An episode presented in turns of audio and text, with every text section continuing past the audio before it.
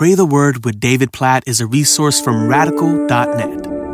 Isaiah chapter 53, verse 10. Yet it was the will of the Lord to crush him. He has put him to grief. When his soul makes an offering for guilt, he shall see his offspring. He shall prolong his days. The will of the Lord shall prosper in his hand. What a verse. So, this chapter is talking about Jesus. It's a prophecy of his coming. Some of the most famous verses in Isaiah, verses four through six, about how Jesus has borne our griefs and carried our sorrows, been pierced for our transgressions, crushed for our iniquities, how we like sheep have gone astray. We've turned everyone to his own way, and the Lord has laid on him the iniquity of us all. And that's the truth that verse 10 then puts an exclamation point on. It's the Lord who laid on his son the iniquity of us all. Verse 10 says, It was the will of the Lord to crush him,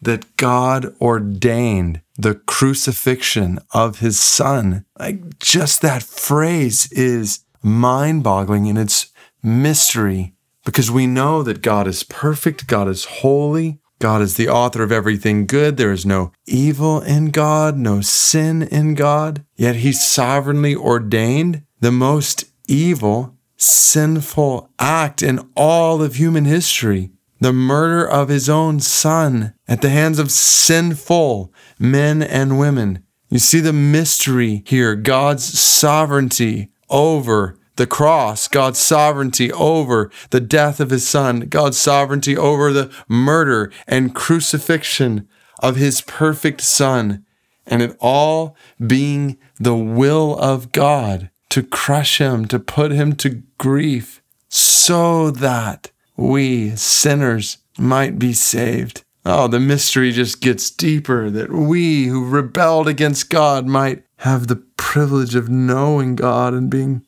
saved by the mercy of God, that we, as the ones who have gone astray, the Lord has taken the judgment for our sin and put it on His Son instead in our place. Oh, God, we praise you for the mystery of the cross, for the wonder of the cross, for your grace in the cross, for your mercy in the cross. Lord Jesus, for willingly saying, Not my will, but yours be done.